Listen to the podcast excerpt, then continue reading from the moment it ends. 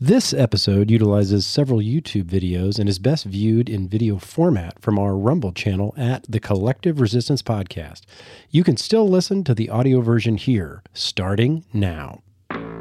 This is the Collective Resistance Podcast with your hosts, Leo and Fabiola.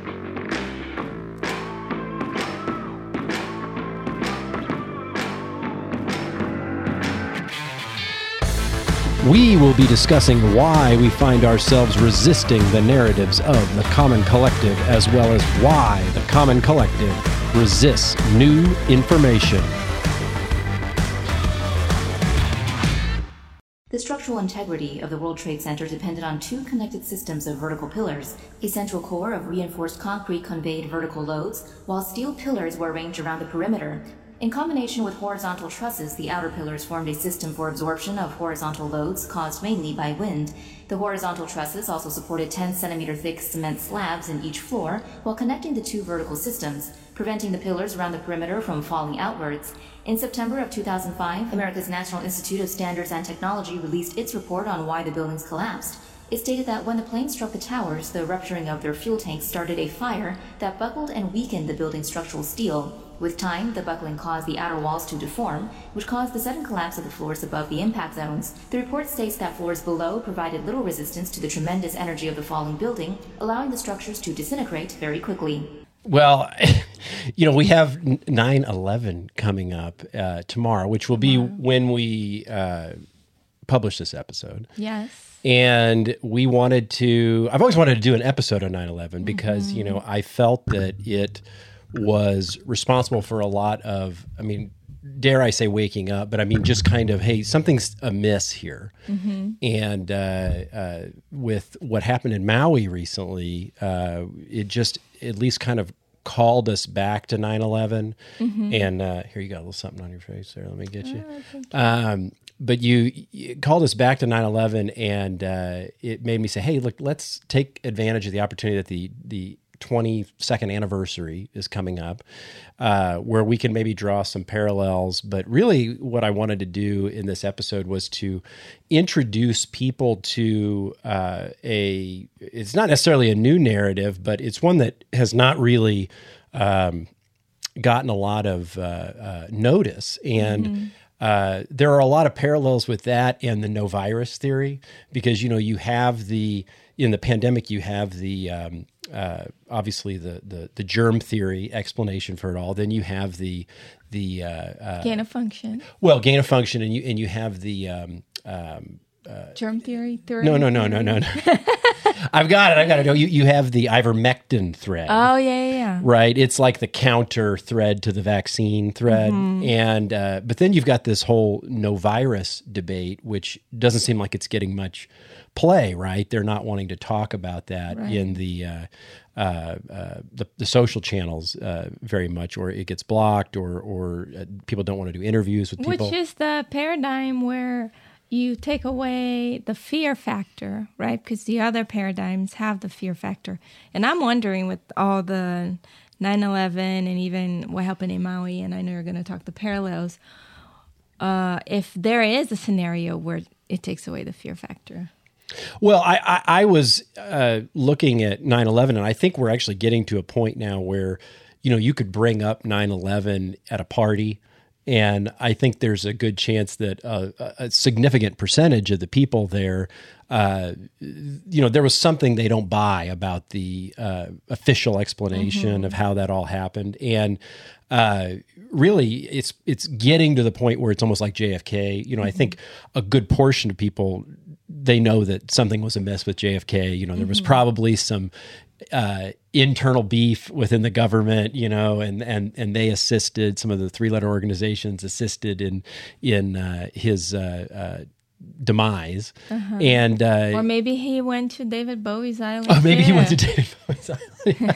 Do you remember that Netflix series we watched where it was all about this dude going back in the past to like prevent the assassination of JFK? yeah yeah yeah And then in the end, the very, I mean, if you guys haven't watched it, I don't remember the name of it. But in the end, they prevented the, the death and created this this parallel reality or this alternative future, which was super dark. Yeah, so so Remember that? So they were kind of making it out like him dying was actually good because we, then, we didn't know, go to I the left- apocalypse. I laughed at that back then, but now it makes me wonder Yeah.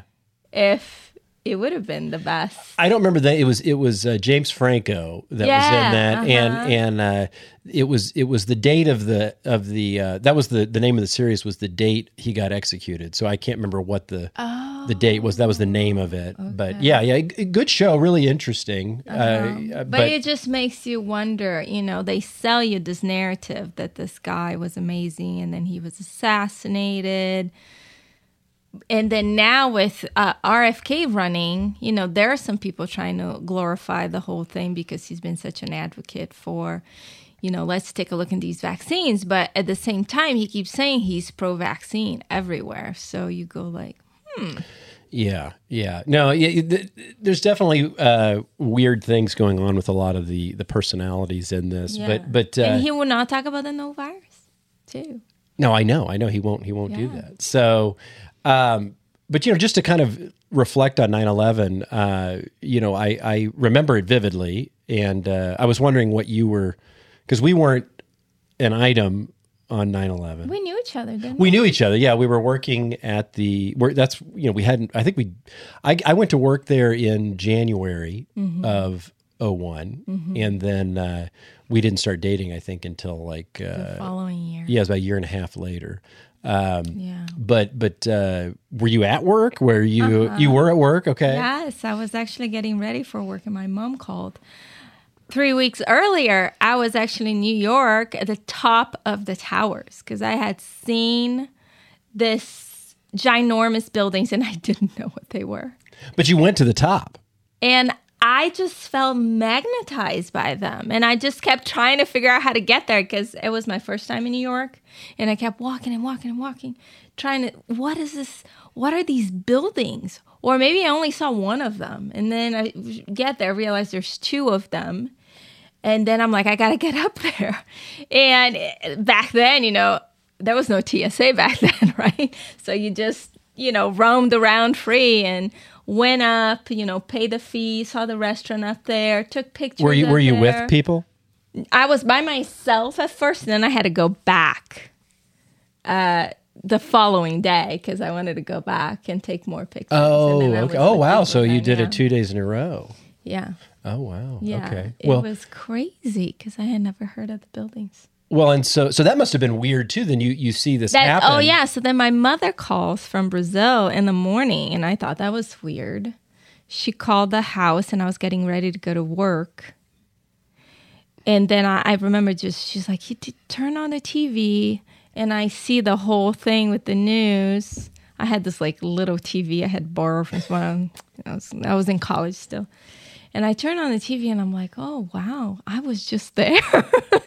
I'm glad it didn't happen while I was there, you know, thinking that. And then I drove into work and you were there. Yeah. Because I remember the, the oldest guy in the company called a meeting and everybody's uh, sitting around and maybe watching it. Do you remember that? Yeah, well, I mean, I, I was w- when the first plane hit, I was still at home, and I remember my I was living with a friend who had a house, and he'd already left for work, and uh, uh, I'd gotten a call on the landline. Remember, remember landlines? The landline, yeah. My mom called me on the landline. and uh, uh, it was his mom. And then she's like, "Hey, you got to turn on the news." And uh, I turned on like Good Morning America, and there it is. They're watching, and I, and then I think while I'm I'm watching it, the second plane hit, uh, um, or what we thought was the second plane, whatever whatever happened. Whatever happened. the TV was Um, showing us. And and I was like, oh, holy crap! And so then I went into to work, and then uh, we had TVs. If you remember, we had TVs throughout the office because we would. Uh,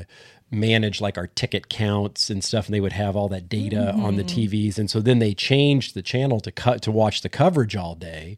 And I remember that was a long day you know just consuming what was going on uh, uh, at that attack. And then uh, you know we went into one of the longest news cycles known to man where they just covered it for 24 hours a day for for probably the better part of a couple of years.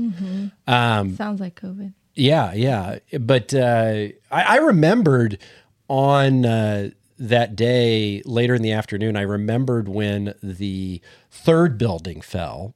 And I did not even know. yeah, so I, I remember because we were I don't watch the news. Never have. Never will. Well, no, we were we were watching it in the office there, and because it happened, I think around five o'clock in the afternoon New York time, which for us was like three, so we were still at work. Maybe you'd already gone home for the day or something like that, Just but but or to school. But but uh, I remember, and and they they didn't say much about. it. I mean, it went down, and it was like it was just like another domino, you know, and then. I'm, I'm thinking, holy shit, another building goes down. And then I never heard anything more about it. And I, I'll be honest with you, because the the two towers were so huge and they were the you know the iconic things i didn't really think too much about the, the third building and it wasn't until several years later once I started waking up and seeing some of the stuff, you know, proliferate on the internet, you know, I came across the uh, Architects and Engineers for 9/11 Truth, which was one of the biggest truther groups, like organized groups, and this was, uh, you know, a group of thousands of. Uh, uh, certi- certified architects and engineers who had, you know, assessed the the uh, failing of the two tower, or actually not the two towers, but uh, the building seven, the third building, which was a uh, I think a forty something story building that was uh, across the street, was not hit by a plane. A lot of people don't even know, like you said, don't even know that it went down, and uh, it actually was where the um, security infrastructure for the whole World Trade Center complex was was hosted, and that was actually where it was the bunker, if you will, or the emergency management response uh, um, center for where the uh, mayor would go in case of an event like this. Uh, they would go, and that's where they would do their governing from, uh, in case there was there was issues you know happening throughout the city.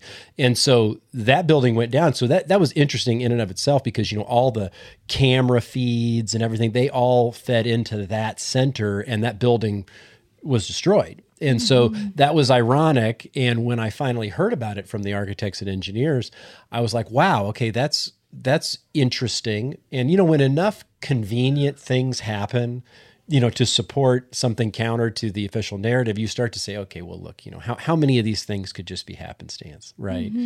Um, so anyway, so so I followed the architects and engineers for quite some time.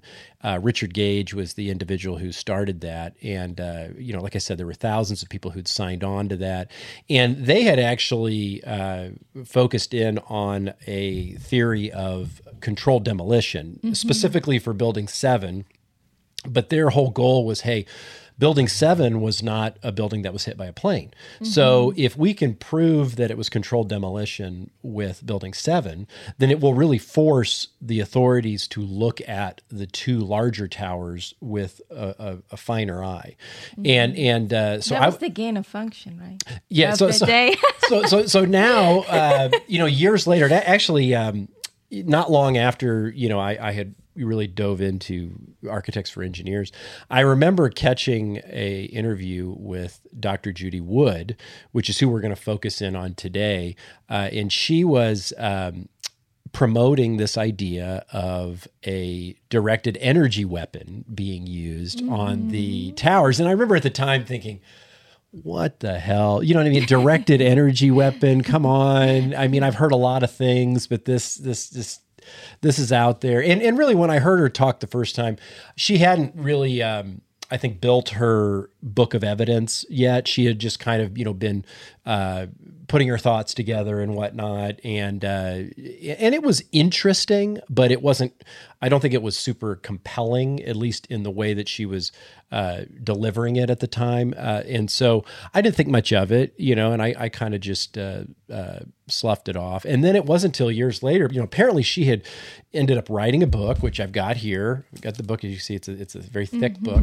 Uh, she'd wrote a book and she did uh, several very uh, thorough presentations, which we're going to show some footage from today. And uh, she goes over her theory of this directed energy weapon. And the reason why I wanted to talk about directed energy was because directed energy weapons are. Um, they seem to be all the rage now because uh, the they do? well, related to the Maui fire, people are talking about, uh, you know, for short, they're called DEW for D E W, and and uh, they seem to be likening the directed. Sounds like weapons of mass destruction. yeah, yeah. Well, so these these uh, uh, people online are talking about these directed energy weapons, and you know, like lasers were fired at at Maui to light these fires or to make them more powerful or whatever. And and I had some issues with that uh, when I first started hearing them because I I knew.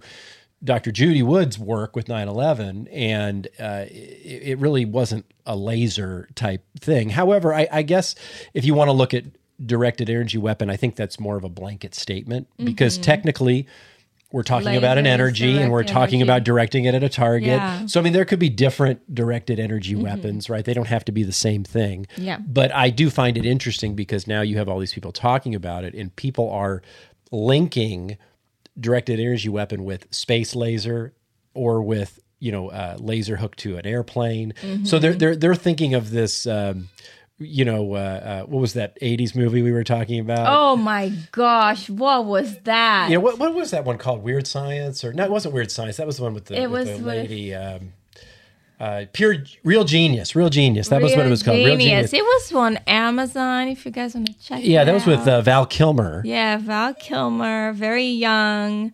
Like he was just these college guys were hired by some government plant to develop this this laser. Yeah. And so uh, here I'm trying to get predictive my... programming at its finest. Well, but what's interesting is that people are then running with that as being this precursor.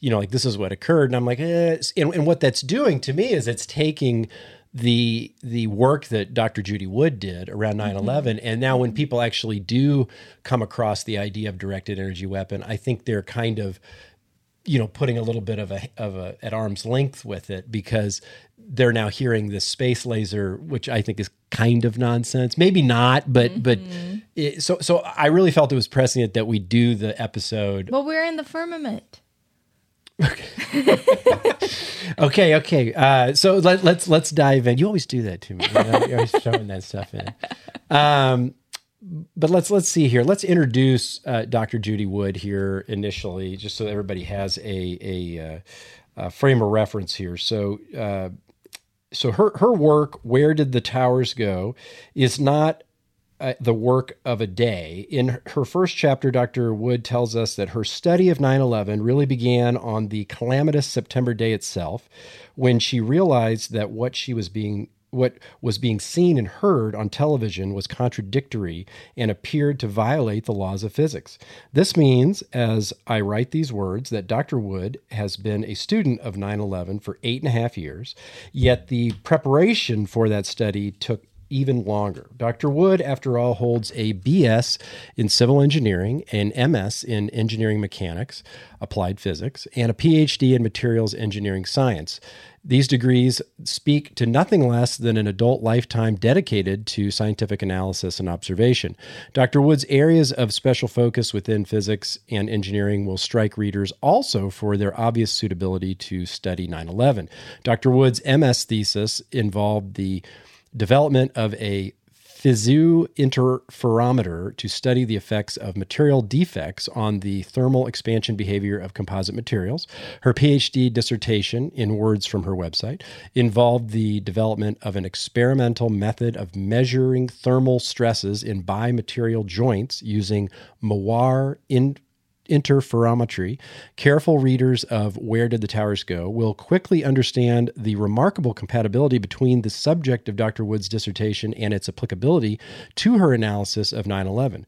The same is true of certain of the courses she taught when she was a member of the faculty at Clemson University. These included experimental stress analysis, engineering mechanics, mechanics of materials, which is the strength of materials, and, though not at Clemson, strength of materials testing. It's difficult to imagine an academic preparation more logically relevant to a study of 9 11 than Dr. Wood's, to a study that is not of the history of 9 11, not of the origins of it, not of the motives for it, but simply solely and only to a study of what happened, literally, in and to the World Trade Center bombings on buildings on 9 11.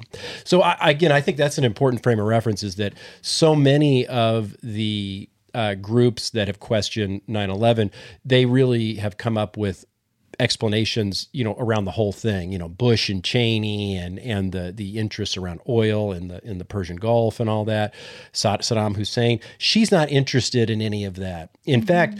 Uh, the the uh, on the front of her book, she says, you know, where did the towers go? Evidence of directed free energy technology, and she says, you know, one of the key importance of investigating this is because if this technology does exist, which it appears to, then if we are to uncover that and make the powers that be admit that, then number one, it won't be used on us again. But number two, uh, this is free energy technology, meaning mm-hmm. it would generate so much energy that we all wouldn't live in a scarcity mindset around you know energy creation providing mm-hmm. for the people of the well, world. Well, the monopoly game can keep going. Yeah, the monopoly game can't keep going. So, I think it's an, a very worthwhile discussion because of those net benefits, rather than just you know digging into the minutia of okay, well, look, this tragedy occurred you know, why do we need to understand that? Yes, we all agree there was some funny business. Well, no, we could literally change the the trajectory of the world uh, by uncovering this technology. So, um, you know, and, and really that was part of the reason I was drawn to the architects and engineers for 9/11 Truth because they also weren't coming up with ideas of why people were doing it. They were just saying, "Look, let's just prove what occurred with Building 7." Mm-hmm. But an important footnote just to just to mark with this is that uh, what was interesting about the architects for engineers, and we'll get into it a little bit later, is that they're actually at odds with Dr. Judy Wood, the, at least the leadership, and they have sought to really um, go after her and kind of tear her down. And you would think that someone who's also in the same type of field, they would be working together and say, okay, well, look, where where are you right? Where am I wrong? Where where do you have additional information or perspective? And they're not doing that. And so mm-hmm. so there there's this to, to your point earlier.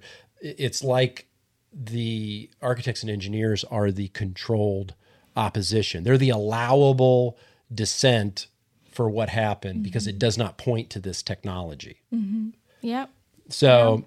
all right. Well, so let's uh, let what we're going to do is, uh, as I mentioned, she did a presentation around uh, this book that she that she wrote, and uh, it's a long presentation. It's about two and a half hours. We're obviously not going to get into two two and a half hours, but she points out, you know, probably twenty different areas of interest that really should lead to additional investigation.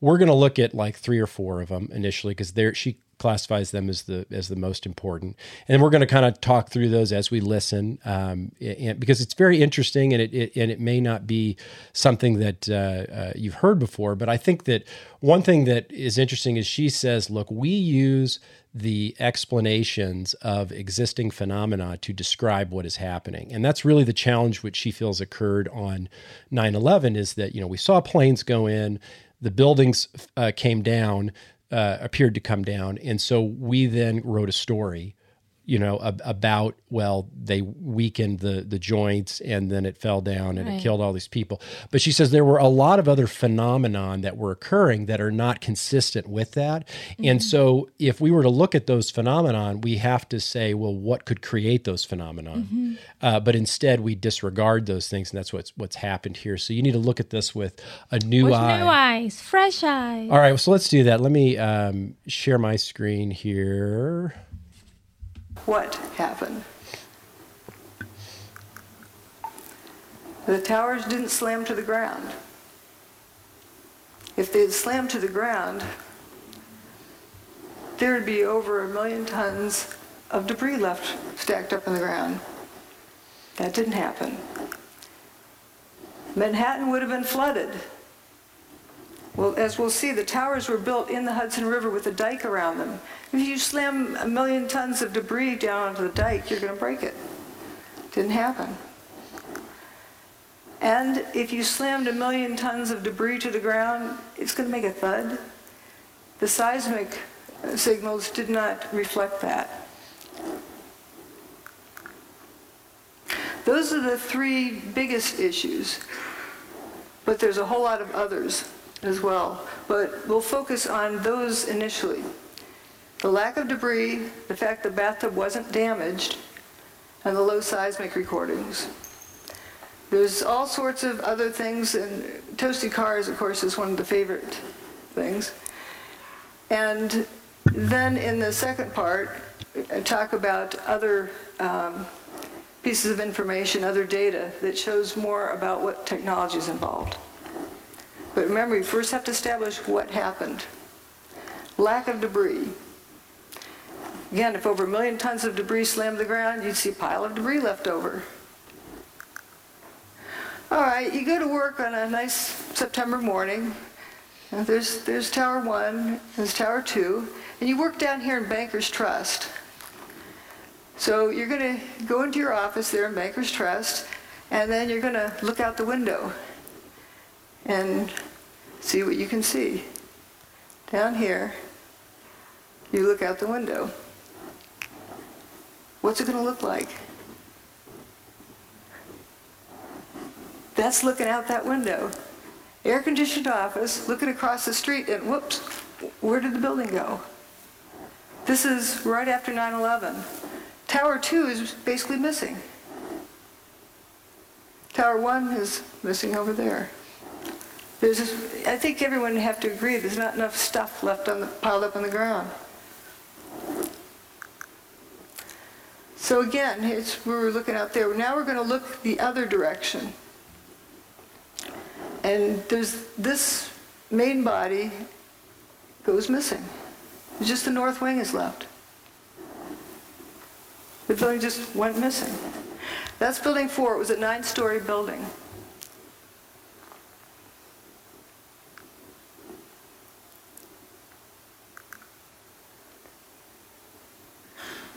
So this is what was there beforehand, and it just basically all went away. And a uh, satellite image shows, you know, all sorts of holes that were in those buildings. You know, the middle part of building six is gone. It looks like a post hole digger cored it out. You have holes over here on Liberty Street. Even some holes in Vesey Street. And notice again that North Wing is remaining, but the main body's gone. And this is Bankers Trust where you're looking out the window, seeing a non-building across the street. Few people talk about this building. It's a 22-story skyscraper. Well, it would be the tallest building in most small towns. It went away except for that last little corner. And building seven over here as well. Every building with the WTC prefix was it destroyed that day. So we're going to look at this. Now, this is really now, interesting A lot of people here. talk about hearing uh, the BBC announce early that Building 7 went away. Well, the, CNN did the same thing for One Liberty Plaza, but it's still there. It, you just get excited and want to be the first to report. And we're going to go down and look on the ground and see what it looks like down in here. Looking at the front door of Tower 1.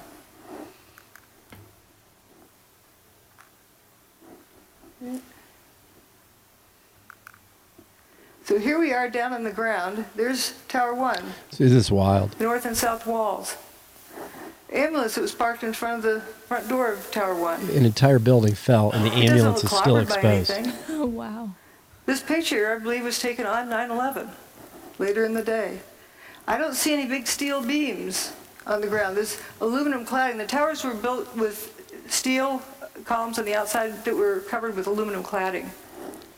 And you see the aluminum cladding. The ambulance looks pretty good. This was the day after 9/11. Peter Jennings in the studio. Yeah, this is crazy. Um, do we have sound? She has technical difficulties as well. Uh-oh. Well, what Peter Jennings is saying is, And where's all uh, George, rubble gone? And have you, have you been able to, and, start again. This is, Stephanopoulos is uh, down in lower Manhattan today. George, I don't know if you heard a little earlier uh, me raise this question, which was act- actually raised by ABC's Jackie Judd as we look at these areas down below and the video of where the towers used to stand and where is all the rubble gone. And have you, have you been able to, an- is there any way you can answer that question? I'm sorry, Peter, I didn't get the question. Okay, I apologize. Jackie Judd and several other people keep asking us, when you look at where the towers used to stand, there is surprisingly so little rubble. Where did all the rubble well, go? It's a very good question, Peter, and I have asked some people who've been doing some of the rescue and recovery work this morning. If you look behind me, you can see the very remains, the skeletal remains of the World Trade Center. And one volunteer, Robert Gerlinsky, explained to me the reason there's so little rubble is that all of it simply fell down into the ground and was pulverized, evaporated. Uh, what? this is vital information. I really feel for, for George Stephanopoulos. He, he's got this job telling the world what's going on there, and that's the best he could do. and we it's Christmas magic. Until we're given an answer, we don't stop to think if the answer makes sense. So, he, what he has is telling us is that it's obvious there's a big lack of material there.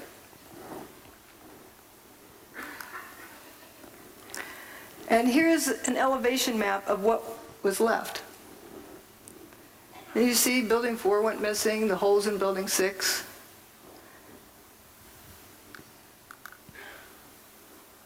Here's a firefighter in stairwell B. I heard this very, very loud noise above me. Uh, it was just a tremendous roar. Right down here, while and, that picture was uh, taken. It was above, and uh, it sounded like it was coming towards towards you, and uh, and then the wind, a very, very fierce wind, and my, my, my helmet started lifting me up off the ground. And so that's when I crouched down. All I, the next thing I, I just crouched down. I got to the corner of the staircase by the railing, and I just got as small as I could possibly get. You know, I just, because I'm not a big guy to begin with, so fortunately I'm not. Uh, so I got in a and I literally, well, I guess the best way to describe it, I tried to crawl into my fire helmet. I, that's, that's what I wanted to do, just to protect myself. And uh, I wasn't sure what was going on. I thought the building might be coming down, and I figured, uh, okay, this could be it, you know. I mean, uh, and I was a little angry. I, I got, uh, I just, you know, so like, damn it, like, why me? Why, you know, I'm beautiful. I'm going to die in the World Trade Center on a beautiful summer morning. I just, it's like a little denial and disbelief sets in, and uh, uh, so then I started getting hit with stuff. You know, it was just debris was hitting me, and uh, I got it went dark, and then the next thing was just total silence. Nothing, no wind, no noise, no light, nothing. And then I started hearing noises. I started hearing like moaning, and guys were starting to communicate, yell out. These were the guys that I was trapped with. Uh, they're calling out, who's there? You guys are right, blah, blah, blah, this kind of thing. And I realized I was other people. I wasn't alone, you know. Because when you're alone in a situation like that, talk, it's like existential isolation. It's like, and then when you find out you're with other people, it, it, it makes you feel a lot better. Even though you know you're in a very bad situation, at least there's other people. But then the strangest thing happened. This beam of sunlight came right in on us. Like about eight inches long, but it was clearly sunlight. It was all dirty, full of uh, debris. It was like it looked like pepper was floating around in it, sort of. But it was sunlight, and I'm like, I'm like amazed now. it's a 110 story building above us, and I'm looking up at the sun. he was right at the base of this. But building. when you came out, you had no idea where you were. There was no way to tell north, south, east, west it was just the whole, the whole, all the, uh, all the, the whole atmosphere was full of debris and papers and smoke and and there was no landmarks. There was no way to make a reference point. There was no, you couldn't see the sun anymore. The sun had gone away because the, the, sunlight that had come in now was gone, and uh, so there was no way to tell which way you were going. He was at the base of this building while this picture was being taken. Wow. And all 14 of them walked out on their own steam. Let's see. Here again is where they were. Jay Jonas was one of the ones with them and said, I looked in and said, guys, there used to be 106 floors above us, and now I'm seeing sunshine. There's nothing above us. That big building doesn't exist. then later said, these are the bi- biggest buildings in the world. And I didn't see one desk, one chair, one phone, nothing. Another survivor eh, described walking out onto an empty football field. This is from the base here. This is what was there that went away. And that's where another 14 folks survived, in that little stub at the end of that first building I showed. And they had that hole in building six where 50% approximately of building six was missing. And the main body of building four went missing.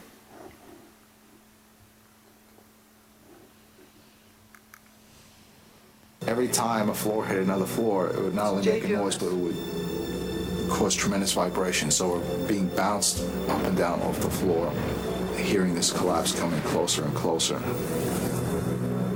Mickey Kross was caught on the second floor. My helmet started flying off my head. I had forgotten to snap my helmet. So I grabbed my helmet. I guess instinctually I just pulled myself down the corner. The collapse of the North Tower created a massive rush of air.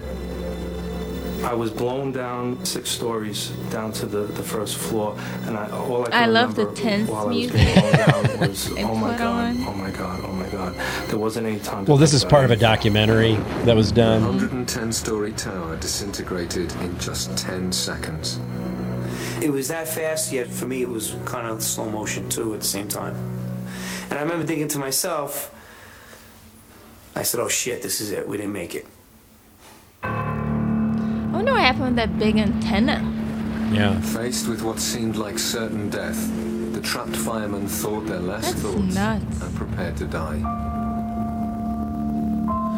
In those 10 Six six seconds, six. I Did you see of that on his? Oh my God! now, Six six my six mind nine. works almost That's all the time. nuts. Well, I didn't know about that. You just Holy be a widow moly! Um, and I pretty much saw myself. I saw pretty much saw my funeral. I saw everybody at the wake at my funeral, and my parents and family there. you think about everything that's everything I guess that you haven't done in your life and you realize that is this it? Are you gonna make it out of here? And I was just too young and I have too much more to do with my life than for this to be it thought I was going to be dead in a few seconds, and I remember feeling, I, I hope, you know, this. I hope this is fast, because I had a fear of being trapped, like say with a broken back or severely injured, and still being conscious and alive. It, it was strange, but I was at peace when the collapse actually started. I said, all right, whatever's going to happen now is going to happen. And I hope it doesn't hurt too much, but, uh, but the fear was gone. The collapse of the North Tower killed over 1,300 people trapped inside the building. But some of the concrete walls encasing Stairway B had remained intact, and enclosed within them, 14 people were still alive. As they opened their eyes, it seemed as if a miracle had happened. I could hear Mike. I could hear him groaning. I could hear him uh, called out to me. I called out to him, so I knew he was alive. You know, from the neck up, I seemed okay, but everything else was just like pins and needles. I mean, I was slapping my leg with my. Arm, I'm watching my arm hit my leg, but I can't feel it. I had my flashlight on my side, and I looked, uh, looked at my hands and looked, at, you know, looked at myself to see if I was bleeding or anything anywhere. When he heard noises around him, Captain Jay Jonas realized he too had somehow survived the disaster. I wanted to know who was still alive, and uh, I started calling them out by name. All the people in their group survived. That's a nice happy ending. But the descriptions they gave were not of a building falling on top of them, were not of bombs exploding around them. Wasn't high heat, they didn't get cooked. They didn't get squashed. The building just turned to dust above them. So we're going to look now at what was left. If we go down below the ground in that corner, Well, here's what it looked like. The building indeed, you know, the main body went missing, just like it was sliced off there.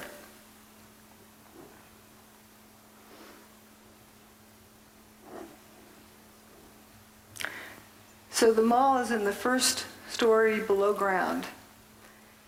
And there's some, some firefighters that were walking along there. We're going to go down one story and look at them. in the perspective.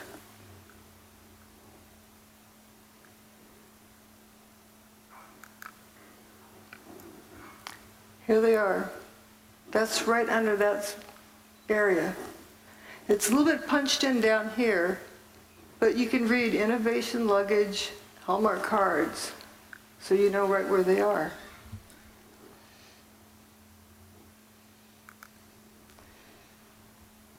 So now we're going to go a couple of stories below that to the loading docks. And it's right below there is where they're walking, but the loading docks from up above. And it's painted purple under building five, so you know where you are, and then green under building four. So it's color coded so the delivery trucks know where to unload. And we're going to look down that direction.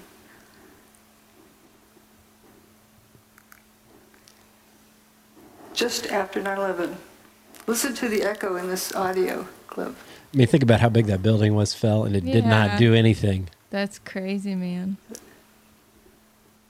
Wow. Going down to the parking garage. We're in quite deep. These are the first pictures of search crews underneath the World Trade Center desperately looking for survivors. That's not a collapsed parking garage. That's not even a full parking garage. It's an empty parking garage.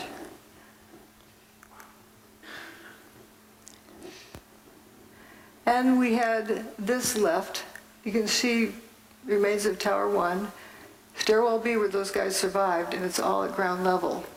There was a lot of dirt brought in.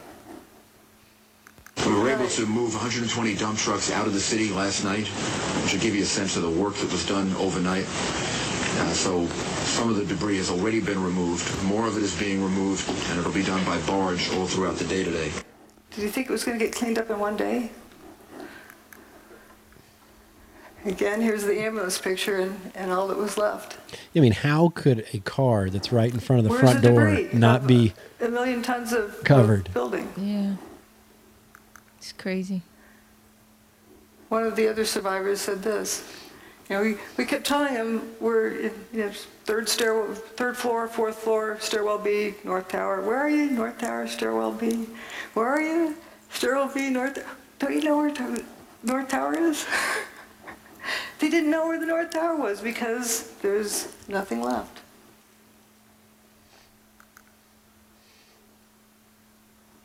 And do you blame them? Here's right where those guys were, up in that little corner. Hundreds more firemen were now arriving at the disaster area, but Captain Jay Jonas's Mayday messages were still not getting through.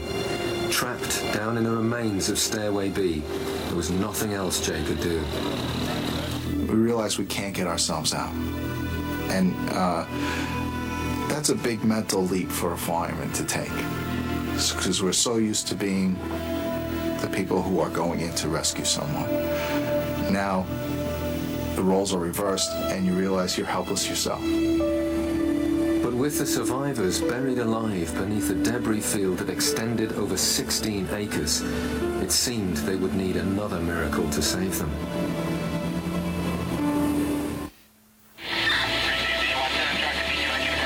It was midday on 9-11, and in the chaos and confusion, Captain Jay Jonas's Mayday messages were still not being received. The firemen had no idea there was a pocket of survivors nearby. Then Jay again tries to make radio contact. Unexpectedly, this time his call is picked up. One of the officers coordinating rescue operations is Chief Nick Visconti. He responds to Jay Jonas's Mayday call.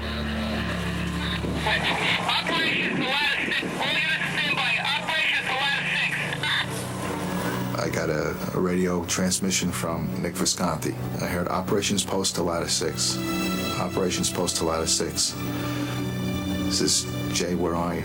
Okay, 10 4. North Tower, stairwell B is in boy on the second floor. But the location Jay gave was unbelievable to them. The North Tower no longer existed. They asked for his location again. He asked me that a couple times, and one time he asked me that. Somebody else got on the radio and said, Where's the North Tower? I remember somebody saying that. Where's the North Tower on the radio? And I said, oh shit. I says, this, it's not good. It's crazy. We're laughing. What I, like about these clips that, from the BBC's show about the miracle in Stairwell B is that these are the original people. They're telling their story. Indeed, they're real people, and they were trapped in there and walked out. And what they experienced. Can you imagine being at the base of a 110 story building and the building goes away and you're left alive? There's also a fellow who remained at the edge of that hole in building six. His buddies didn't make it, they were a few feet away. There's stairwell B. Just to look at the amazing aspect of this, you get the uh, bare sidewalk over here.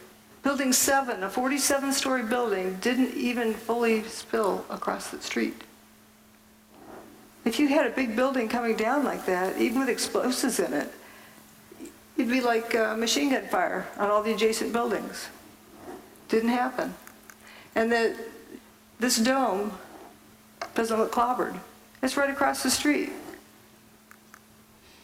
Oh, look, it's blue. Don't go there. You don't see that debris piled up on the ground. Yeah, where's the pile? Yeah. This is right at ground level. It's just a shell. It's an empty shell. So now we're going to talk about the bathtub. I don't know what the lighting is. If the building crashed to the ground, Manhattan would have been flooded because that dike around the bathtub would have been ruptured.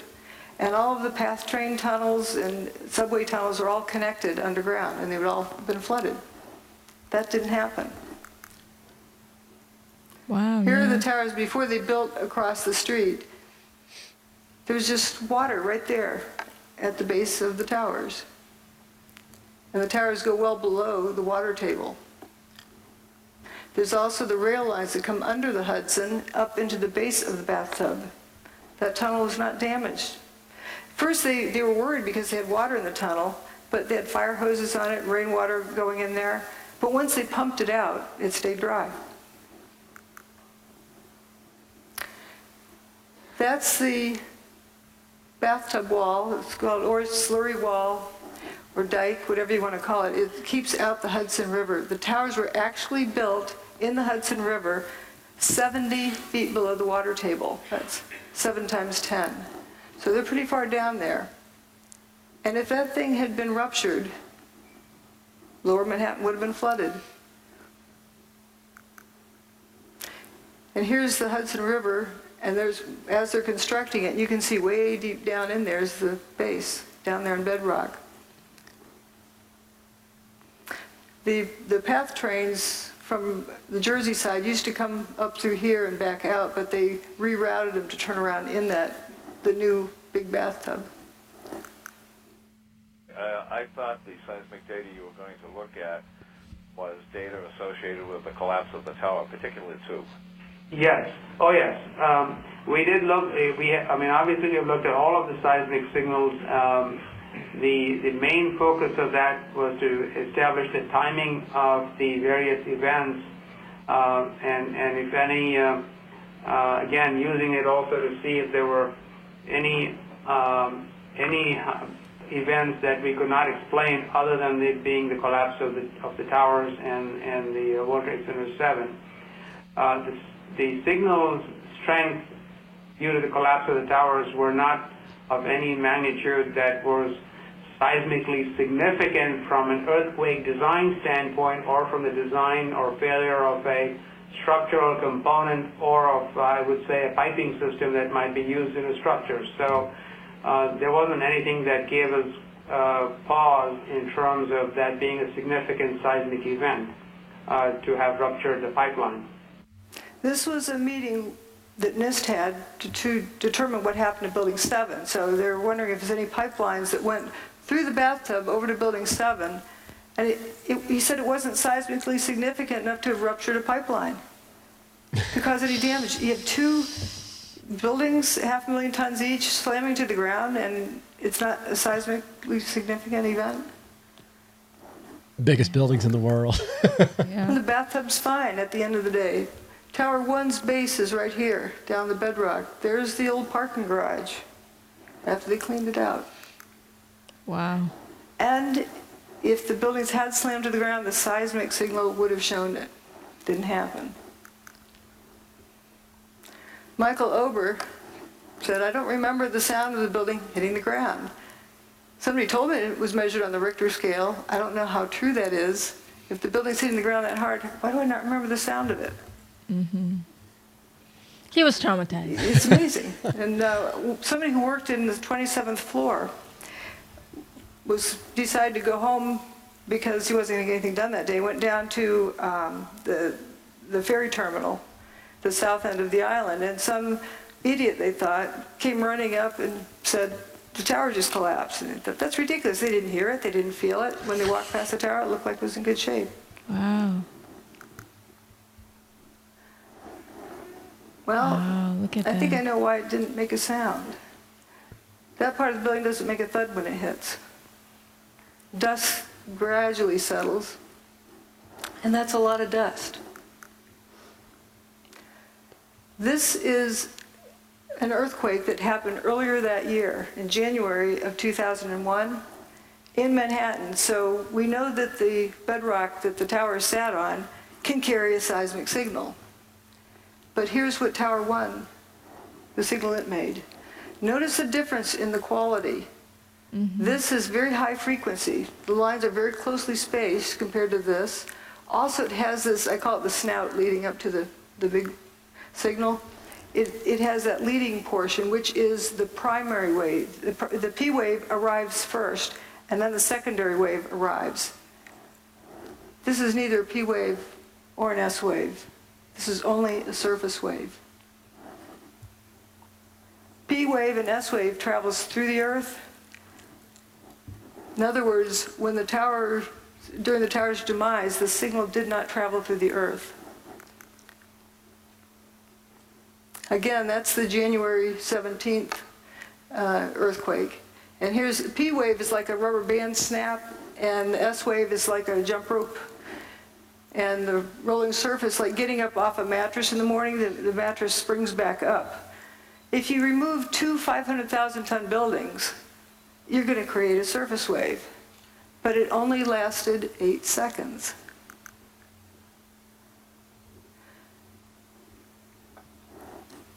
You know, it takes nine and a half seconds to throw a bowling ball off the roof of the towers and have it hit the ground.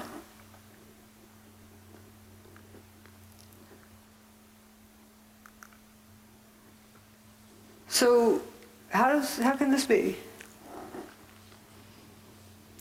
The building couldn't have reached the ground as a solid, rigid object. Here's where Tower, tower 2 had already gone by the time this chart started. Tower 1's demise there, but here we're going to focus on Building 7, down here. There was an earthquake in the Fox Islands by the Aleutian Islands, and that's what the mess is after that. But where this vertical red line is, there's no seismic event that shows up at the scale. Nothing that stands out from background noise. For a 47-story building's demise, this is the Kingdome. So here's a controlled demolition, and it produces a P wave and an S wave. So what length of time does that take? Uh, it takes, for, for a free fall speed from the roof to the ground, it's about four seconds. But the portion of time that the ground shook was more than twice that. So that doesn't answer the question either of what we saw. And with Building 7, what is very telling is that they calculated when the P wave and the S wave should have arrived because they could not pick it out from background noise. They couldn't even pick out where the surface wave arrived at, at one of these stations.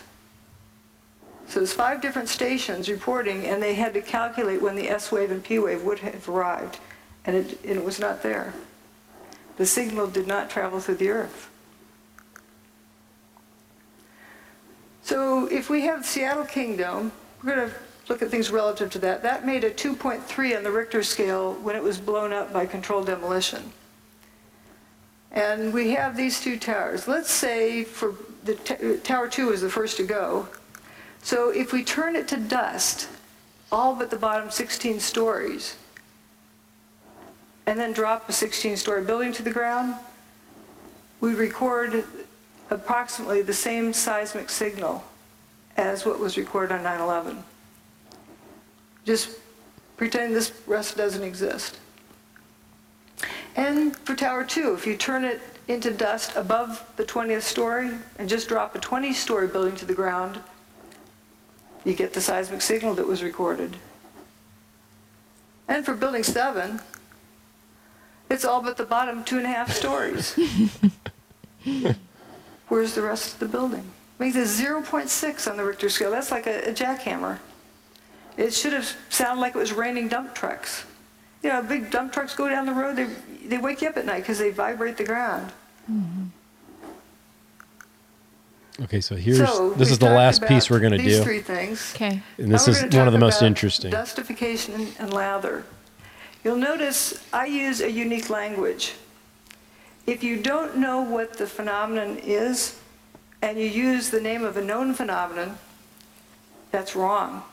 You're misleading the direction the information is going in. You're, you're calling something uh, like fire when it's not fire.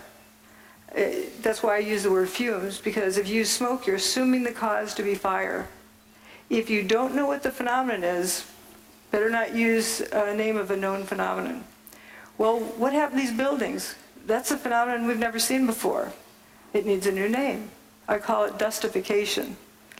The buildings turn to dust. It's not a difficult word to, re- to remember either. And often I use names of food, you know, like, like uh, Cheetos or something like that. You're not going to confuse this with food. It's better than using characteristic 493-7A. You're not going to remember that. Right. But we're going to talk about dustification. As we talked about before, this is turning to dust as it falls. People see these, these uh, squirts ahead of the collapse wave. But what was that? If it's bombs, you'd see a flash and you see a whole lot more of them. But if you have the whole building turning to dust as it comes apart, what about the water tanks that are distributed throughout the building? They're going to get weaker and weaker as they're dissolving until they suddenly give way. And I'm tending to believe that that, that might indeed be what that is. We don't know. But if you've got that whole building down the ground in like eight seconds, let's say nine and a half seconds just to give it some extra, it would have to be squirting out here at the base at a minimum of Mach 1.5. The air from the middle to get to the outside is like Mach 2.5. For sure, all of the adjacent buildings should look like they were machine gun fired. That's a lot to stuff to squirt out of the way. And that's assuming the building took, you know, nine and a half seconds to come to ground. So to just have this couple little puffs, something's not right there too. Now, people who say, okay, we heard, they, they claim they heard explosions. And so therefore it must be bombs in the building. They're starting with assuming what did it, and then going back to assuming what problem they're solving, instead of determining first what happened. Well, if you recall, um, blasting zone ahead, you know, turn off cell phones and two-way radios just in case it triggers something. How are you going to get everyone to unknowingly turn off all their cell phones in southern Manhattan for weeks ahead while they prepare the site? But there were sounds of explosions. Bombs go boom, but not everything that goes boom is a bomb. Think of putting an egg in your microwave oven. Turns out there's a lot of folks who talked about these Scott packs exploding at ground level, sitting on the fire trucks. There's a lot of testimony here. We don't need to go over it, but there's various firefighters who talked about hearing these Scott tanks exploding. Now this is slow motion of Tower 1 coming apart. And you notice this, uh, there'll be some uh, column that starts falling down this, this corner. I think it's in here. And we're going to follow it down and watch how it just turns to dust completely. She's talking here. Mm-hmm. and as well as these other other things. Here it is. Okay, it's got the dust trailing behind it. This is a solid You piece. see it? Mm-hmm. It's like ice cream melting. It's, And it's gone. going away. Whoa. Whoa, my gosh. And if you focus No. on various other parts, you'll see the same thing. Whoa. There's no sound with this. This is a high-speed version. You can see that piece again. And these big chunks over here. You see it's turning to dust as it comes oh down. my gosh, that's crazy. And we're going to go look down on the ground right next to where this was coming down. This is the Verizon building here. Whoops, right here. And we're going to look at the corner right below there. Because look how much stuff is falling, right? It's a lot, yeah. But now look, she'll show the street. That's the Verizon building right there. This is that intersection where that material was falling. Right after everything's settled, these people who were hiding come out of their hiding places. And, and they're probably in awe. There's, you know, no building here. You can see sky. Looking at the body language, the guy with his hands on his hips, arms folded, arms at side. They're, they're probably in, in total amazement and shock and just bewildered. I call this picture the Twilight Zone because they probably felt like they just walked into the Twilight Zone. Bunch of cars went into spontaneous combustion, apparent spontaneous combustion up here with a sea of unburned paper in between. And that was one of the things that was very reminiscent uh, of Maui. That Tosi Carla. But we're going to look at various directions of watching this dustification. There's a cluster of core columns. Yeah, this is killer here. This remains is just nuts. Look at that. Watch that- what happens to them. That's taller than almost any building in the world. Just that column. See this Mhm. sticking up? Do you want to do it with your cursor? Well, it's it's not going to show up on the They just screen. faint. But watch, it's there, and then it's just us. Whoa. It's like a magic trick. Yeah. I believe that's the upper part of where those firefighters survived in Stairwell B. Those are core columns. This is another one. See how it peels away like a banana? And you see this clear air around it. Some folks like to say dust settled on it. Well, dust can't settle on something like that that fast without seeing it. Wow. And there's from across the river, you can see those, those two. And then there's a sequence from the northern view. Do they just turn to dust? And, you know, my detractors like to say, oh, it fell Wow. over. And because the dust was so fine, it hung in the air. Well, if the dust is so fine it hung in the air, how could it be settled instantly on these vertical columns? We saw it was peeled away like a banana.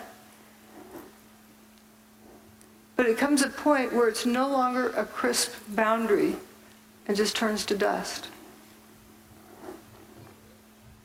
I call it dustification. Wait, where have we seen it before?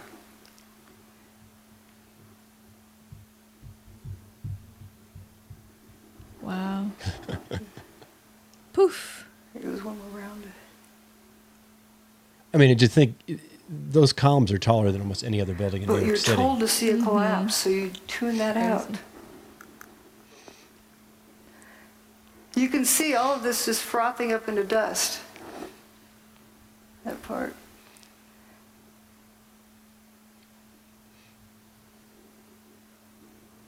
And it's also blowing downward. Very clean edges. So it isn't like dust was settling on it.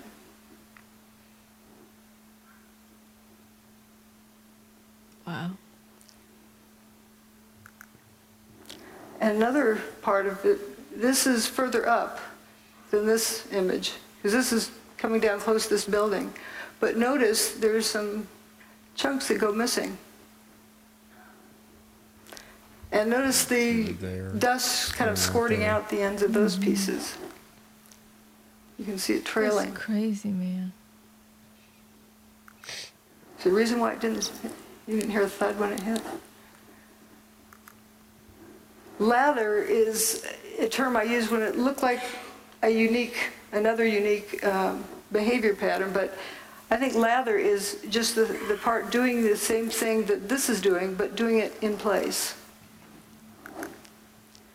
And this video is of building seven, the north face, but notice it's one face and one face only that has this uh, lather pouring out of it. No, no. Go low to the corner.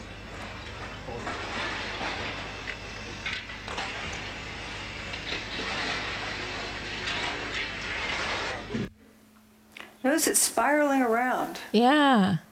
Like a And if- tornado. If, the uh, if it was smoke from a fire and it really needed to get out, why isn't it coming out these windows? If there's a traffic jam, you know, why does it take the path of least resistance? yeah. The wind that day was seven or eight miles an hour. No, no. Go low to the corner.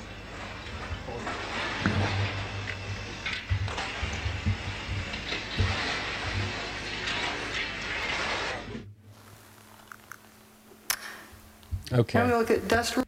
All right. Well, that's really what I wanted to Wow. cover right there. What what what were your uh Fabi, what were were some of because I know you hadn't seen that. No, and I, you know, I was I kept thinking in my head about we don't know what's real these Right. because there's CGI and all this stuff. And that's what I, it was going through my head, and at the same time, man, if that was real, I mean, what she's saying makes sense.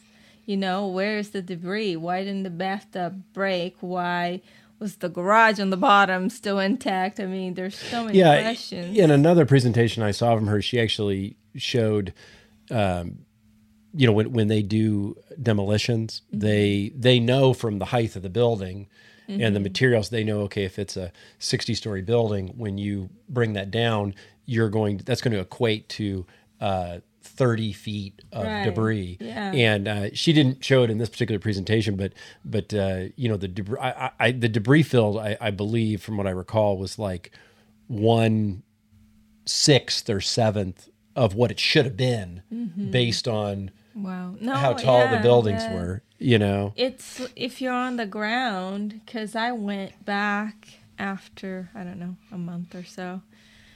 And you can't tell from the ground. And I'm sure those people that were there were just stupefied. They're like, what in the world? I mean, first of all, you don't see it coming. Then you have all these images that they play over and over the plane. So it just like programs in your head, oh, okay, this is what happened. Uh, yeah, but the, that big piece disappearing. Well, I mean, and then, also she makes the point of saying, you know, in a typical um, demolition, you do have a dust cloud, but it's very, very small by comparison, and it settles uh, uh, over a long period of time.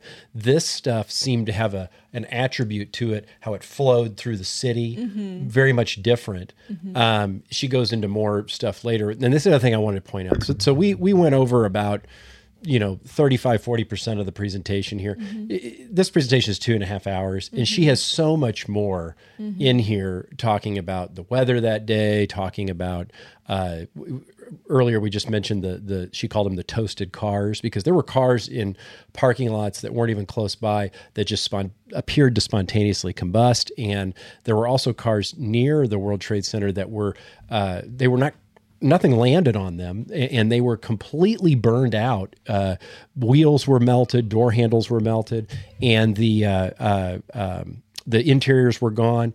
And yet the trees they were sitting next to were still had green leaves all over them. Yeah, that's great. And so that was that was actually some similar attributes to what people saw in Maui. And uh, they're like, well, hey, if if you can melt aluminum in these cars from the fire, then how are some of these trees that are right next to, or or there's other things that did not burn that were right next to these cars.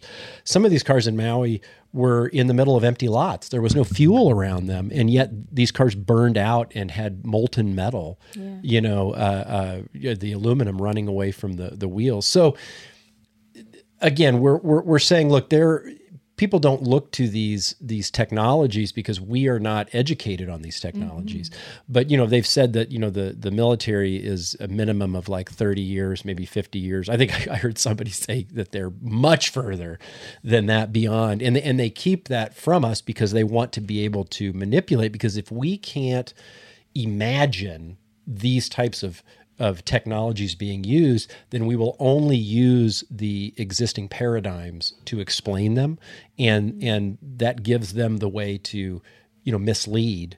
Uh, you know, a- as far as the causes, and then you know, climate change, all this fire, all that type of stuff.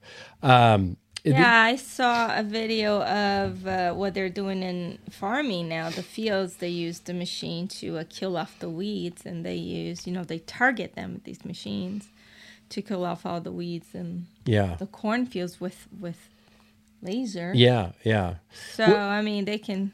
We know they can do it in a small scale. Well, the question is, Well, as I mentioned, she goes over a lot more items. I highly recommend. We'll we'll link to it. Check that out. The book is well worth it. Again, uh, uh, where did the towers go? It's it's extremely well referenced. I mean, where she did Dr. Judy Woods go? Well. So that was the Dr. Judy, if you're listening to this now, Well, I reach think- out. We would love to have you on the podcast. Well, I, I think, and you know, we talked with Robert Phoenix on one of our interviews briefly about uh, Dr. Wood, and uh, I think that you know he had said that he'd heard that she got you know pretty, uh, uh, you know, verbally and and and academically ver- brutalized, you know, uh, uh, for you know her putting this out, and so you know this this uh, film we're watching this this uh, conference, which was the. Uh, uh, 2012 said energy. Yeah, it was the- it was Says the- right there, breakthrough energy. Oh yeah, Conference. Breakthrough Energy Conference. Um, this conference, yeah, 2012. So this was over 10 years ago. And That's if you, when the world ended. yeah, and, well, and if you go to her, um, if you go to her website, which I believe drjudywood.com, I believe it's still up. Uh, she really hasn't done anything. Her, her YouTube channel hasn't had anything like since 2013 or 2014, I think. So I think she's just kind of like, look, I did my piece. Yeah. I, I did my research. I presented. In fact, it shows in the beginning of the book here that she submitted this all to. Um, this evidence was also submitted in a federal qui tam case against the contractors for NIST's report on World Trade Center 1 and World Trade Center 2 for science fraud. Um, and so she gives the district court numbers and the and the case numbers that it was it was presented forward. I believe that it was um, it, it was uh, they they didn't they didn't want to see it. Uh, uh, I think there's more information in the book. I didn't write those notes down, but uh, she tells that whole story. Uh, but she wanted it on record, and she said, "Hey, look, you know, other people can do those other pieces. That's not what I am built for. Mhm. This is what I'm built for." Um, so, you know, I wanted to do also because of what had just happened with um, uh, Maui, we wanted to talk a little bit about um, because again, I, I I think people there there were hucksters conflating what she's talking about with what happened there, and maybe there is a directed energy weapon like a laser of some sort that was used to light fires. I mean that's that's possible, but we certainly can see the response of the government in Maui, even if this was a naturally occurring fire. They are using this as a uh, you know a, a, a, a mode to grab land and take more control over the, the people and the the the uh, uh, the property of Hawaii. They're also they just don't seem like they're really trying to help those victims much, and so that's leading to further suffering and mm-hmm. I think in mm-hmm. some cases death. I mean, people don't have places to live, mm-hmm. uh, they don't have money to buy supplies. They nothing is allowed to be open. They've even you know roped off um, with opaque fencing most of the area, and they're really letting people back in, even to get their own belongings. You know, the own things they have in their own safes you know, the, FEMA has already gone through and, and inspected all of that. Who knows whether that stuff's still around? Because FEMA could always just say, "Oh, look, it must have been destroyed in the in the fire." Mm-hmm. Um, so it's just crazy to think what what the people of of Maui are having to go through. And so we had a couple clips here that you found which were mm-hmm. which were interesting you know there's certainly some much more incendiary stuff that's being discussed on uh, um, uh, uh, the socials, but um, you know we're trying to look at the stuff we can really get our hands around. Mm-hmm. Um, and so we have one clip from um, uh, Democracy Now, which uh, you know I, I, find them they, they they do some good stuff, they do some not so good stuff, but this is a pretty good uh, uh, interview. So let's go ahead and and share that here. Let's see, that would be here. I tell you, so let me escape out of. Rollout and okay. buzzballs. Now let's go to here. All right. I think I've lined this. Oh, no, I didn't here. Hang on a second.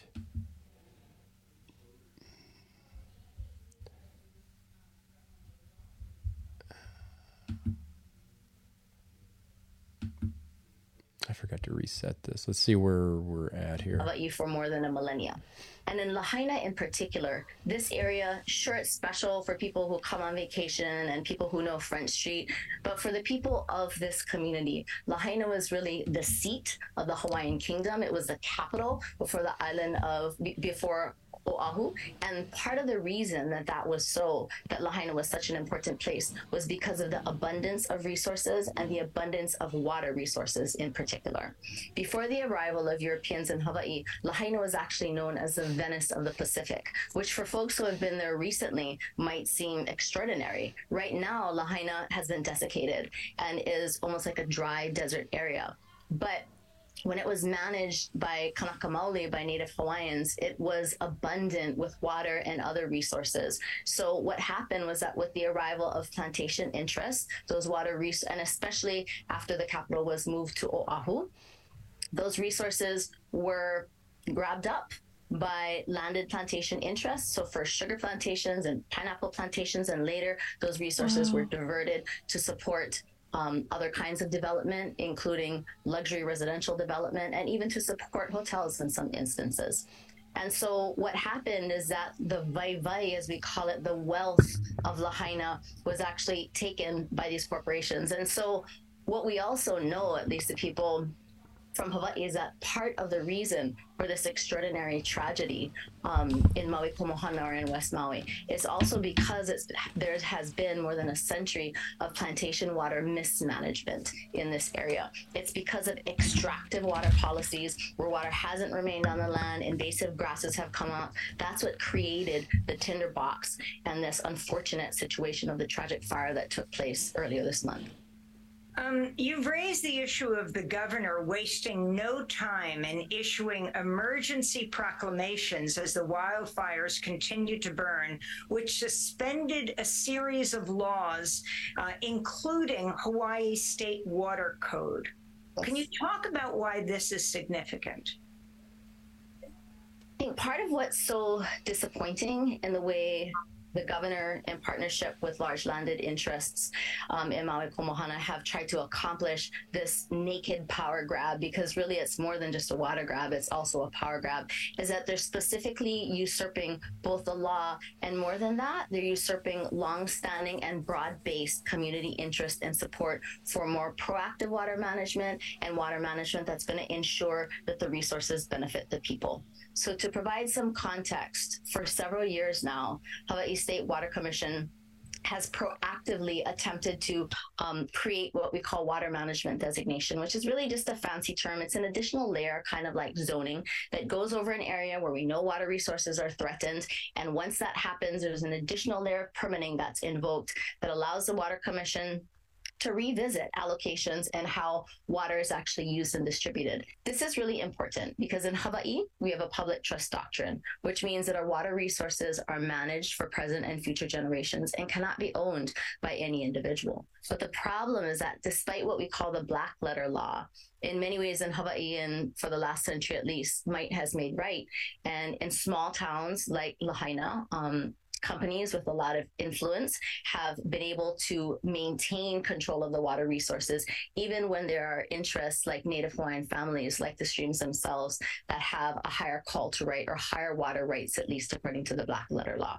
So part of the situation in Maui Komohana is that because of this long history of struggle, um, Native Hawaiians and really people across the community came forward, participated in public hearings before our state water commission, and loudly called for more proactive water management. And in June 22, 2022, they were successful in achieving this water management area designation for Lahaina. That means additional permit protections were put into place, and many folks, Native Hawaiians who have superior rights, but whose rights whose rights have been ignored, were able to come forward and begin a permitting process. Unfortunately, those existing water use permit applications were due on Monday, August 7th, and the fire ravaged Lahaina on Tuesday, August 8th. And then on Wednesday, August 9th, the governor's office issued these emergency proclamations which suspended the water code. So despite this huge effort to try and put this additional protection in place, which of course was predictably opposed by industry interests and development interests, but they were unsuccessful. Um, the Water Commission unanimously voted for water management area designation. And yet, um, then what they were unable to accomplish legally, they were able to accomplish with the support of the governor and the emergency proclamation. And so it's unfortunate that what we see, then that's why what's happening right now it epitomizes plantation disaster capitalism. Because here we have a handful of incredibly privileged large landed interests using this terrible tragedy to displace and to push through laws that they were unable to secure um, when hawaii state water code was in place. So extremely well spoken uh, uh, woman. She's uh, she's the attorney. Um, she's the uh, direct was she the director of the Native Hawaiians Law Clinic. Um, but uh, yeah, e- even if this was not a um, an intentional act, I mean, it was certainly uh, the the the um, situation was was assisted by bad behavior. You know, around setting up the variables where if something like this were to happen, then the government could say, okay, look, this is the this is what we want to do. Now we can move in and we can take advantage. And so that's the other piece of this. You have to. I think a lot of people say, okay, look, you know, they lit these fires. Well, something I didn't know, and she kind of points to it in this clip, is that uh, wildfires are not so uncommon there. They have them. In fact, uh, I was reading that I think in 2017 they had a pretty major one, and uh, a lot of the residents of Lahaina and some of the surrounding areas went to city councils and they they explained, you know, here's what we need, you know, from the as far as warning systems and mm-hmm. and and water use and and uh, um, emergency preparedness, all this stuff. And it turns out that every one of those things that they requested, because they had failed in a previous fire where there really wasn't much loss of life, but there was still some loss of property and whatnot.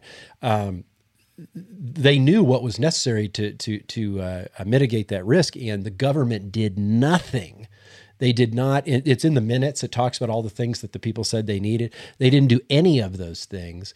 And now we have the situation that came up. And what's so telling is not that, okay, this has occurred and you'd think, okay, the government's going to be, um, here, let me, uh, well, actually, I'm going to play another clip for you. But the, the government, you think the government's going to come forward and say, um, here, what can we do to help? You know, let's go to the government. Let, let's go to the federal government. Let's get a ton of aid, like we're giving Ukraine and all this. You know, they they've acquired seven hundred dollars per person. That's it. Mm-hmm. You know, seven hundred dollars while we're giving billions to Ukraine. I think it was estimated that fifty billion dollars would rebuild Lahaina completely, completely. Fifty billion, and we're giving them seven hundred dollars per individual. I mean, it's just nutty to think, and so they're certainly taking advantage of this, and how they are uh, mistreating the the residents of Lahaina is showing that they have some responsibility in this. We can't quite put our finger on exactly what that is. Um, but yeah, let's look at uh, uh, David Martin, which we've talked about in the past as well regarding the pandemic. He had some words to say about uh, uh, wildfires in general because we're starting to see these obviously pop up everywhere Canada, Mhm. uh, uh, Brazil, Brazil, everywhere. South Brazil. So here, let's let's hear what, what he says. know that the Dust Bowl and the Great Depression happened together because industrial agriculture wanted to close down the family farm. Now, that's an objective fact. If you go back and look at it, you know, we didn't have climate change, we had a manufactured financial crisis that did not affect family farms, but was taken from the large corporate banks and infected the family farm banks, which gave rise to the incapacity for farmers to farm. The Dust Bowl was a banking crisis, it was not an environmental crisis. If you look at the bizarre nature right now of the people who are administering the campaign of terror on CO2 emissions, and you're watching them let forest fires be started and burned with impunity, you sit back and go, well, hold on a minute. I thought carbon dioxide was bad. So why are we increasing the carbon dioxide by taking trees out of circulation? Well, the answer is land reappropriation. That's what it's about. It's about reappropriating land. And the best way to reappropriate land is to have a fire. That has been the case since the Old Testament. So this is not a new thing. This has been around for thousands and thousands of years. When humans cannot win on a fair playing field, they use fire. And they use fire to destroy a old appropriation of land and reappropriate it to a new use. There's no question that what is going on in Canada right now is a massive, massive, massive land grab where the state will come in in its largesse and propose new development of what? Of things that will be pro state. That's not a human recovery. And by the way, as much as Maui may or may not be the sum of a series of electrical failures, there is no question that the power systems in Maui were not managed to diminish the risk of fire. We will not say, and I will not say that necessarily intentionally set them. I'm not going to get into that conversation. What I will say is that very simple safety protocols, like if lines are down, don't send energy back into a down line. Those kinds of things were not done. So, were some of those fires, without question, at least negligently set? The answer is without question. The evidence is unambiguous. And by the way, even NPR talks about that evidence. So, the fact is, we know that what we have is a situation where this ongoing campaign of terror is about reallocating, redistributing, and reappropriating resources into state control. And there's no question that that's what happened in Maui. There's no question that's what's happening in Canada. And there's no question that that's what's happening in fires that are going on all around the world, remarkably in places where climate change activists say they're the most concerned with climate change. They're pumping CO2 into the air. So this this hypocrisy is necessary to create the cognitive dissonance. Because when you sit there and you go, I don't even know what anybody stands for, what's going to happen. All right.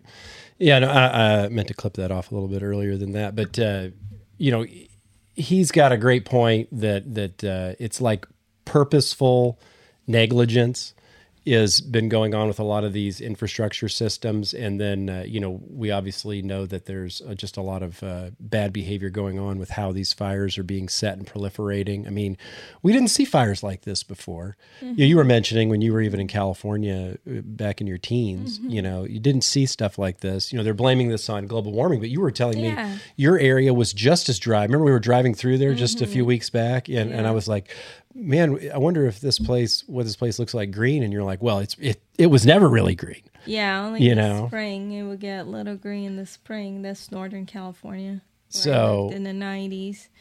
and they never talked about Fires like that. back then. I mean, I remember doing drills for uh, earthquakes.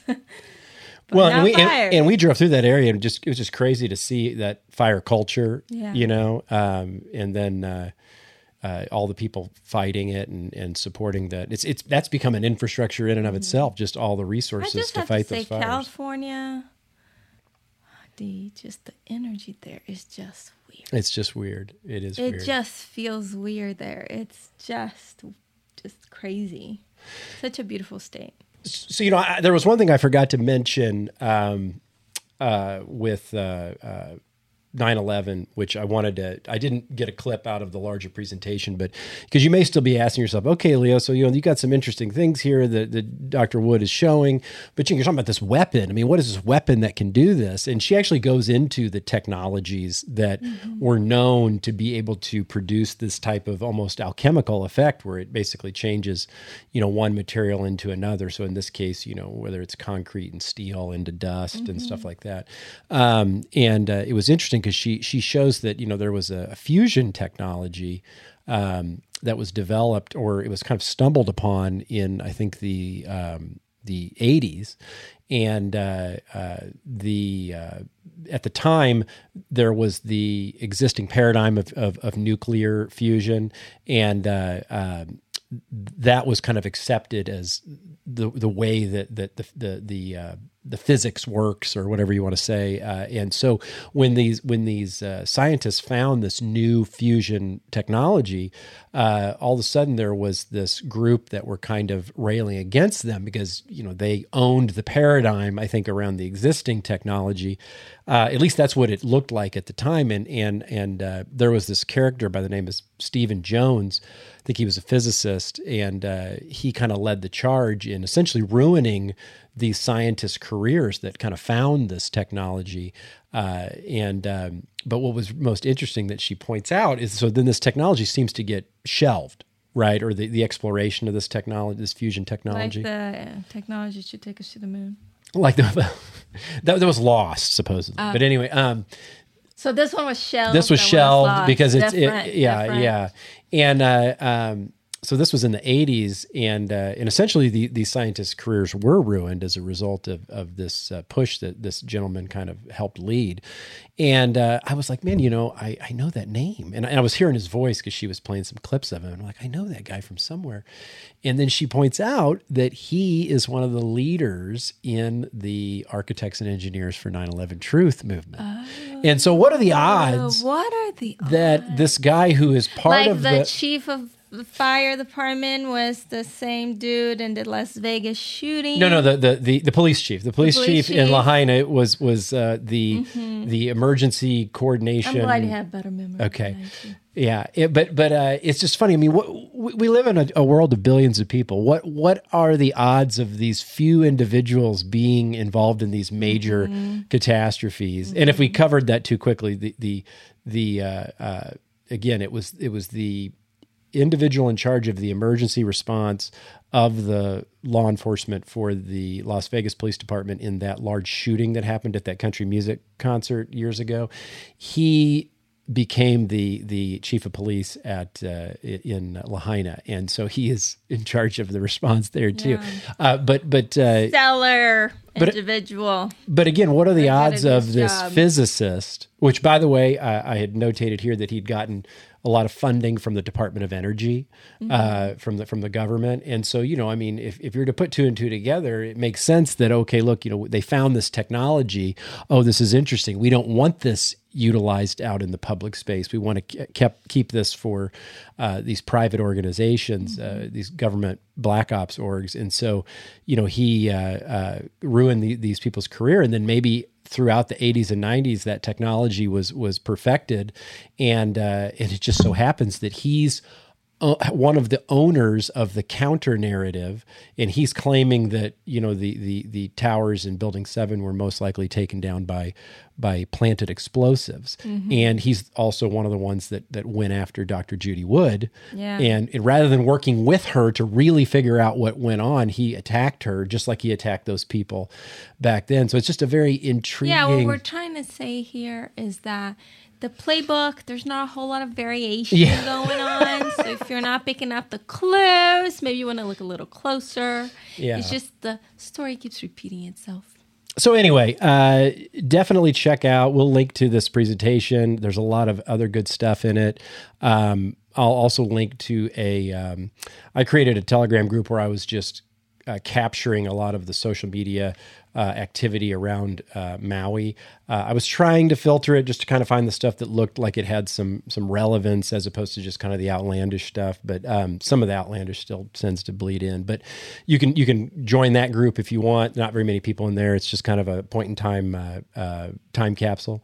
Um, and you know, and really, we also want to we also want to say you know that we uh, uh, wish the best for the families that were impacted in Lahaina as well as 9/11. Mhm. Um, you know, we know that that uh, that's been a long, hard road for a lot of the people in New York City.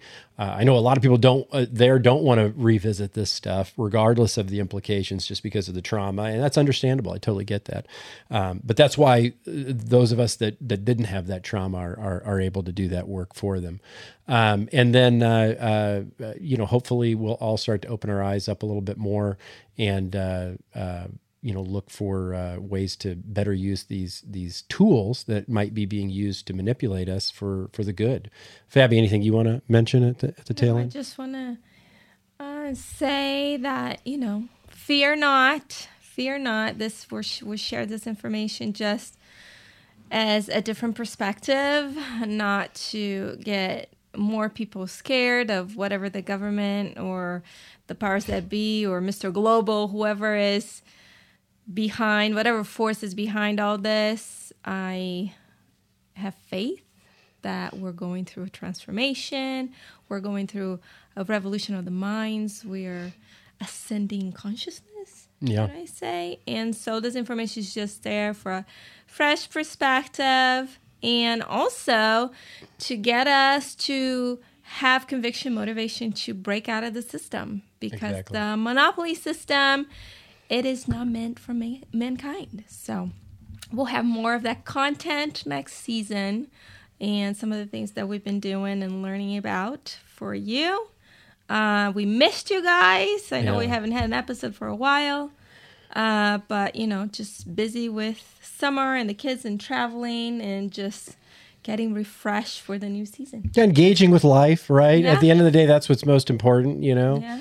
We hope you, you find the stuff we go over informative and, and sometimes helpful in forming worldview, but, you know, get or out- entertaining. or entertaining At least. But get out there with your get out there with your kids and, and, and your, your spouse and, and, and have and if fun. you don't have kids, get out yourself. find find some.